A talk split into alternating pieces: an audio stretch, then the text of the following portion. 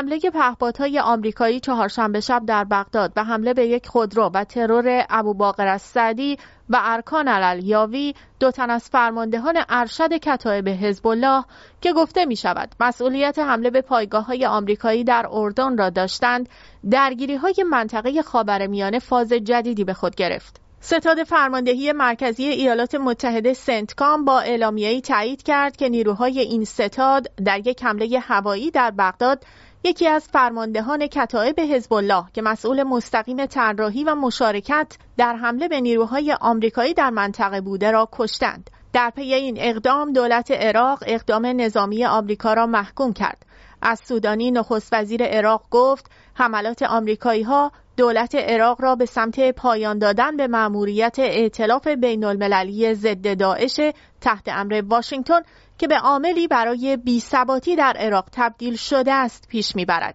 سخنگوی فرماندهی عراق با انتشار بیانیه‌ای این حمله را تجاوز جدید از سوی آمریکا خواند که این اقدام همه تفاهم‌ها بین عراق و ایالات متحده را تضعیف خواهد کرد و این اقدام نقض حاکمیت عراق است. مقامات آمریکایی گفتند که دولت عراق از این طرح اطلاع نداشته است. مقامات آمریکایی می‌گویند حمله منجر به مرگ ابو باقر از سعدی از گزینه هایی بود که پس از حمله پهپادی به اردن و کشته شدن سه سرباز آمریکایی به جو بایدن رئیس جمهوری آمریکا پیشنهاد شده بود. آمریکا قبل از این حمله نیز به تلافی حمله به پایگاه آمریکا در اردن دهها پایگاه در عراق و سوریه را که توسط شبه نظامیان مورد حمایت جمهوری اسلامی و سپاه پاسداران مورد استفاده قرار می گرفت را بمباران کرد. هرچند کتایب حزب الله پس از حمله پهبادی در اردن در بیانیه‌ای که به نظر می رسید تحت فشار جمهوری اسلامی انجام گرفت اعلام کرد که حملات به نیروهای آمریکایی را برای جلوگیری از ایجاد مشکل برای دولت عراق به حالت تعلیق در میآورد. این گروه و دیگر گروه های عراقی تهدید به اقدامات جدید علیه آمریکا کردند. در این میان و در آخرین تحول شبکه CNN آمریکا به نقل از یک مقام آمریکایی گزارش داد که حمله نظامی این کشور که به مرگ یک فرمانده کتایب حزب الله در عراق منجر شد پایان مجموع اقدام های تلافی جویانه واشنگتن نبوده است و اقدام های بیشتری در راه است. همچنین CNN به نقل از یکی از مقام های کاخ سفید گفت که اجرای خود حمله و زمان آن به دقت مورد بررسی قرار گرفته است تا از هر گونه تلفات افراد بیگناه جلوگیری شود و ارتش ایالات متحده به محض اینکه فرصت فراهم شد اقدام به تعقیب این فرمانده کتایب حزب الله کرد و هیچ نشانه ای از تلفات غیر نظامیان وجود ندارد. در این میان تعدادی از عراقی ها در محل ترور و نیز حوالی سفارت آمریکا تظاهرات کردند و خواستار خروج آمریکا از منطقه شدند. برخی نمایندگان مجلس عراق نیز امروز همین تقاضا را تکرار کردند. در این میان ابراهیم رئیسی نیز گفت حضور نیروهای آمریکایی در منطقه هیچ توجیهی ندارد. ایجاد هر ناامنی در منطقه را ناامنی برای خودمان تلقی می کنیم. رئیسی با اشاره به حضور نیروهای نظامی آمریکا در منطقه گفت حضور آمریکایی ها در عراق، سوریه، افغانستان و منطقه امنیت ساز نیست بلکه مخل امنیت است. هنوز مشخص نیست واکنش عملی گروه های شبه نظامی در عراق چه خواهد بود ولی به نظر نمی رسد جمهوری اسلامی بخواهد اقدام خاصی انجام دهد و آن را پایان یک مقابله میان کتایب حزب الله و آمریکا قلمداد می کند اما برخی گروه های اصولگرای تندرو که در عراق و سوریه فعالیت دارند در انتقاد از این سیاست حکومت مدعی شدند که باید پاسخ تندی به آمریکا داده شود. زیرا ما در یک جنگ تمام ایار و همه جانبه با محور آنگلوساکسونی هستیم. و این جنگ همان نبرد مقدس است و دشمن متوجه شده که دارد قافیه را میبازد و اگر این نبرد را ببازد و در آن شکست بخورد کارش برای همیشه تمام است و در شرق اروپا و شرق آسیا هم شکست قطعی است و تعیین کننده همه معادلات غرب آسیاست و باید با قدرت ورود کرد و اگر تعلل شود تعداد بیشتری از فرماندهان و نیروهای مخلص را می‌زنند. آنها معتقدند که حمله در وسط بغداد بیهیایی جهانی سران کاخ سفید را میرساند و با بیهیا باید مثل خودش برخورد شود با توجه به حراس جمهوری اسلامی از رویارویی مستقیم با آمریکا بعید به نظر می رسد که جمهوری اسلامی بخواهد وارد چنین درگیری شود و بخواهد چنین نظریاتی را مد نظر قرار دهد. به نظر می رسد دولت عراق هم سعی خواهد کرد فضا را کنترل کند که بیش از این از کنترل خارج نشود.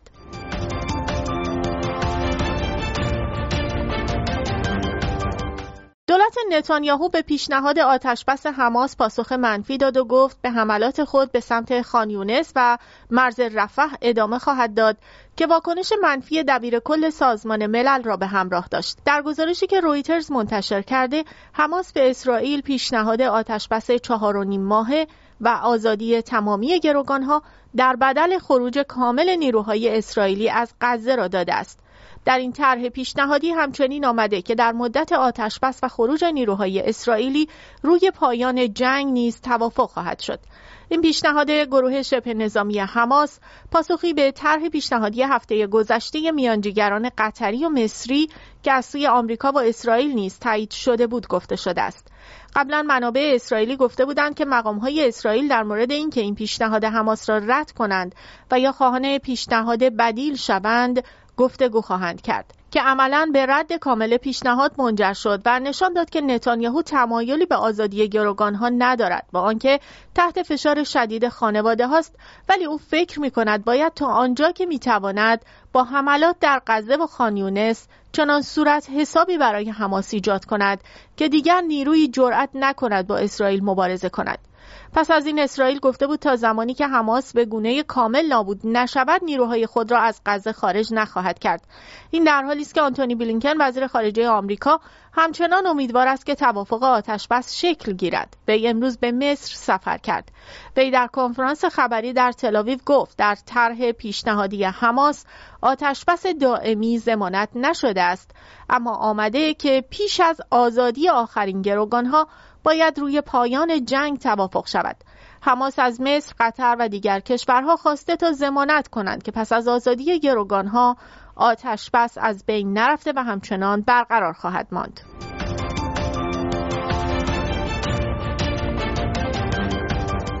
در حالی که مردم یکی از بدترین امکانات ارتباط اینترنتی را تجربه می کنند، وزیر ارتباطات از سرعت ارتباطی با فیبر نوری سخن می‌گوید که شیوه دروغگویی و ریاکاری دولت رئیسی است.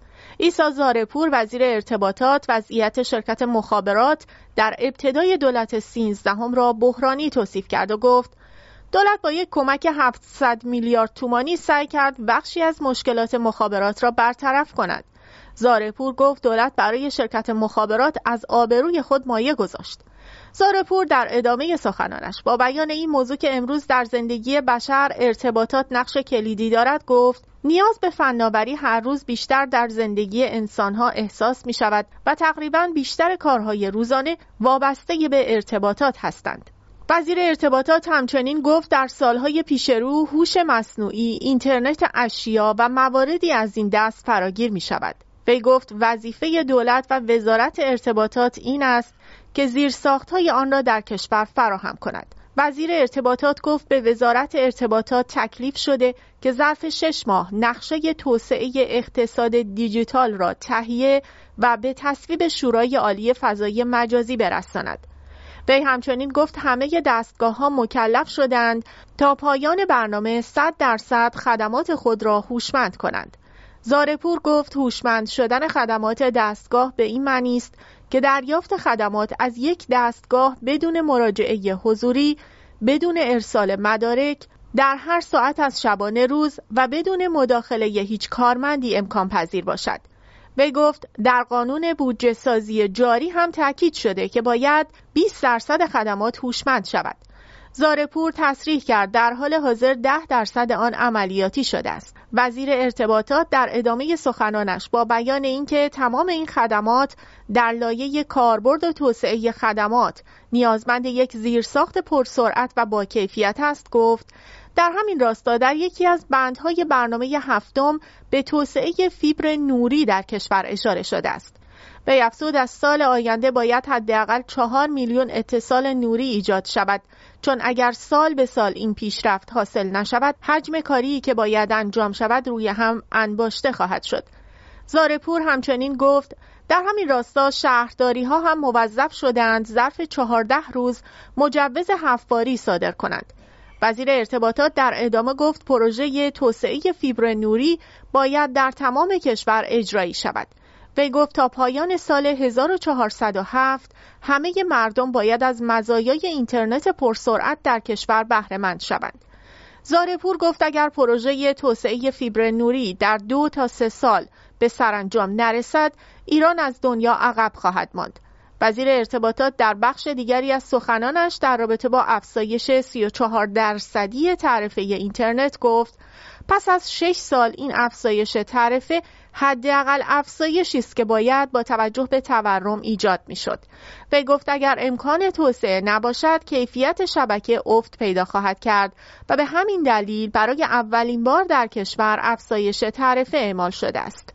زارپور همچنین گفت در مقابل این افزایش تعرفه وزارت ارتباطات از اپراتورها زمانت گرفته که تا خرداد ماه سال 1402 به میزان 30 درصد و تا پایان سال 1402 به میزان 50 درصد سرعت اینترنت افزایش یابد.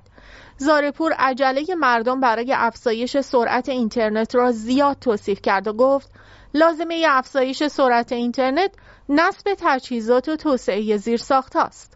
وی همچنین گفت مخابرات نیازمند یک تحول جدی در تعامل با مردم است و تاکید کرد مخابرات باید به نیازها و خواسته های مردم توجه بیشتری کند. این اولین بار نیست که وزیر ارتباطات در واکنش به اعتراضهای مردمی در خصوص سرعت اینترنت این ادعا را مطرح می کند که این مردم هستند که از اینترنت انتظار بالا یا زیادی دارند. ضمن اینکه این ادعاها در حالی مطرح می شوند که مردم ایران یکی از چالشی ترین تجربه های استفاده از اینترنت را دارند. همه کاربران مدام نگران از دست دادن حداقل های اینترنت هستند و هر ایرانی مدام در انتظار است که جمهوری اسلامی هر لحظه که اراده کند کل ارتباطات فضای مجازی را قطع کند همچنان که تاکنون بارها انجام داده و با قطع ناگهانی و کامل اینترنت زندگی کاری، حرفه‌ای و پژوهشی و ارتباطی مردم را مختل کرده است. با این حال و با وجودی که زندگی بدون اینترنت امن، پرسرعت و دائمی اصلی ترین نیاز امروزه مردم است و ایرانی ها همواره در معرض قطع آن هستند، مقام های دست اندر کار در ایران همواره این ادعا را مطرح می کنند که اینترنت در ایران مشکلی ندارد و این انتظارات ایرانی هاست که از اینترنت بالاست. این در حالی است که بنا به گزارش های بین المللی کشور یک میلیارد دلار از فیلترینگ اینترنت خسارت دیده است که نشان دهنده مدیریت ناکارآمده کشور است.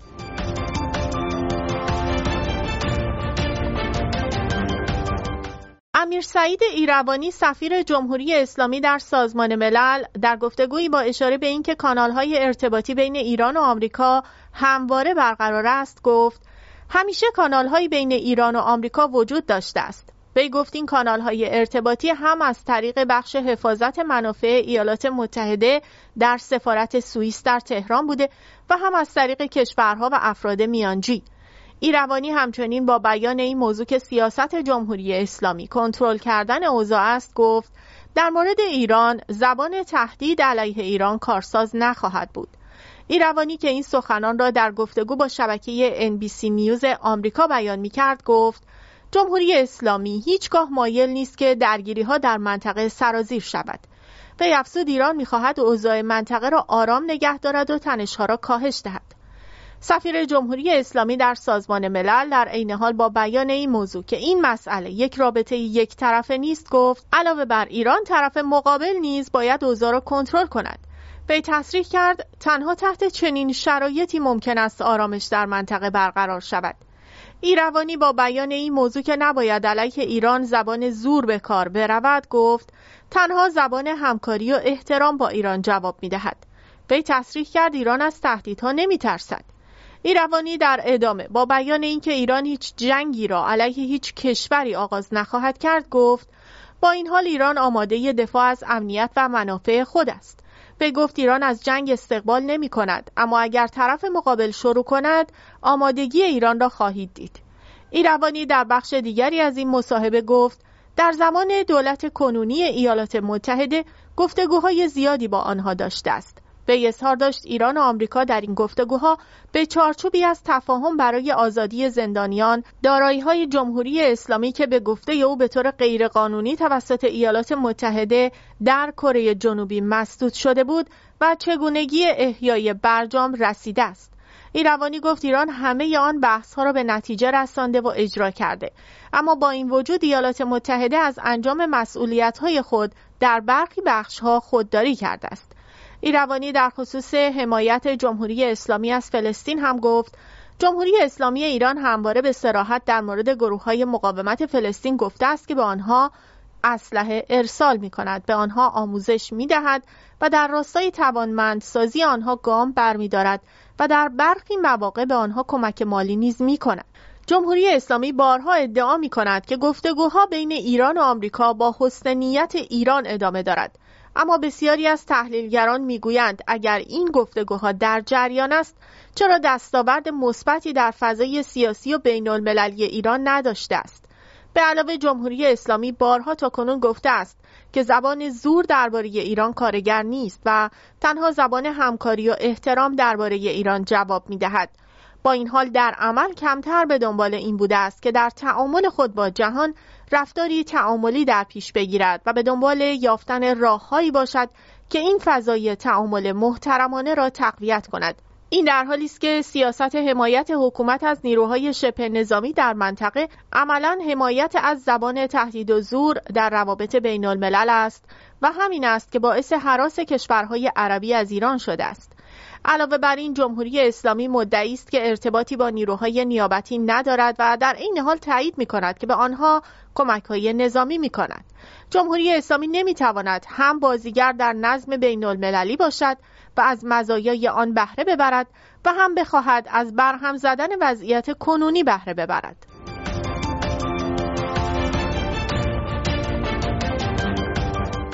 با قطعی شدن رد صلاحیت حسن روحانی به نظر می رسد که رهبر جمهوری اسلامی تیر خلاصی بر آینده سیاسی حسن روحانی زده است و انتقام خود را از وی گرفته است.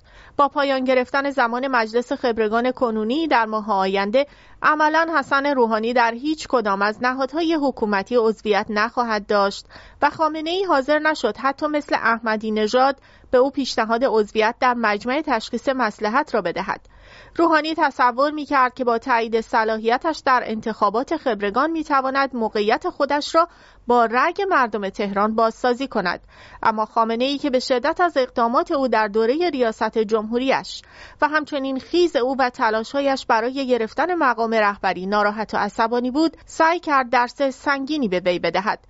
خامنه ای سعی کرد از حضور روحانی در انتخابات سال 96 جلوگیری کند ولی روحانی حاضر نشد این کار را انجام بدهد و اکنون با گرفتن تمام مقام های او یعنی عدم انتصاب او در مجمع تشخیص مسلحت و عملا رد صلاحیتش در شورای نگهبان برای مجلس خبرگان موقعیت سیاسی او را به موقعیت صفر نزدیک کرد. حسن روحانی اولین بار است در جمهوری اسلامی در چنین موقعیتی قرار دارد که در هیچ کدام از نهادهای حکومتی عضویت ندارد.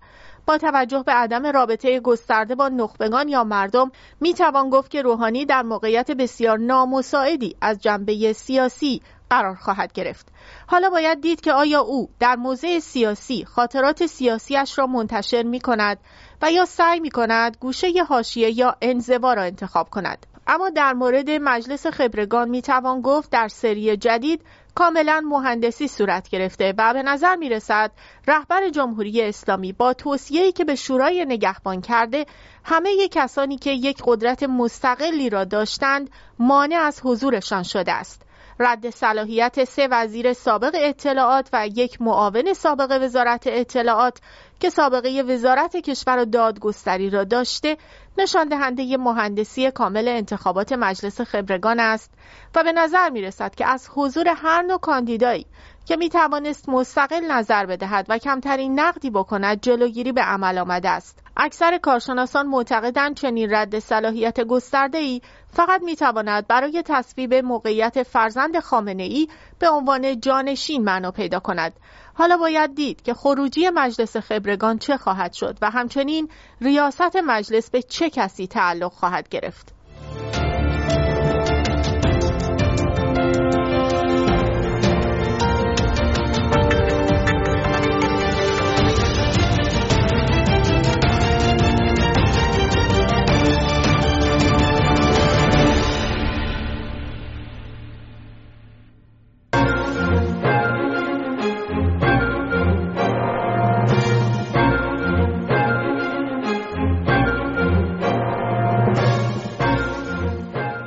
نشریه پولیتیکو در گزارشی می نویسد مقامات اطلاعاتی امریکا از قبل در مورد حمله پهپادهای گروه های وابسته به رژیم جمهوری اسلامی در عراق و سوریه هشدار داده بودند. مقامات سازمان های اطلاعاتی و پنتاگون می‌گویند که از ماهها قبل در مورد خطر افزایش تسلیحات ساخت رژیم ایران هشدار داده بودند. آنها می‌گویند این هشدارها را هم در داخل و هم در جلسات توجیهی در کنگره از اواخر اکتبر ارائه کرده بودند زمانی که اسرائیل به غزه حمله کرد و گروه های مورد حمایت رژیم ایران در عراق و سوریه در پاسخ به حملات اسرائیل نیروهای امریکایی را تهدید کردند. در یکی از این گزارش ها گفته شده که به زودی پهپادهای ساخت رژیم جمهوری اسلامی از سیستم دفاع هوایی امریکا عبور می کنند و ممکن است دست به کشتار سربازان امریکایی بزنند. دو مقام آگاه در این رابطه گفتند که یکی از پهپادهای ساخت رژیم جمهوری اسلامی که نیروهای امریکایی را در منطقه هدف قرار می‌دهد از سیستمهای دفاع هوایی امریکا عبور کرده و منجر به تلفات شده. مقامات اطلاعاتی امریکا همچنین هشدارهایی را درباره احتمال حمله به کارکنان امریکایی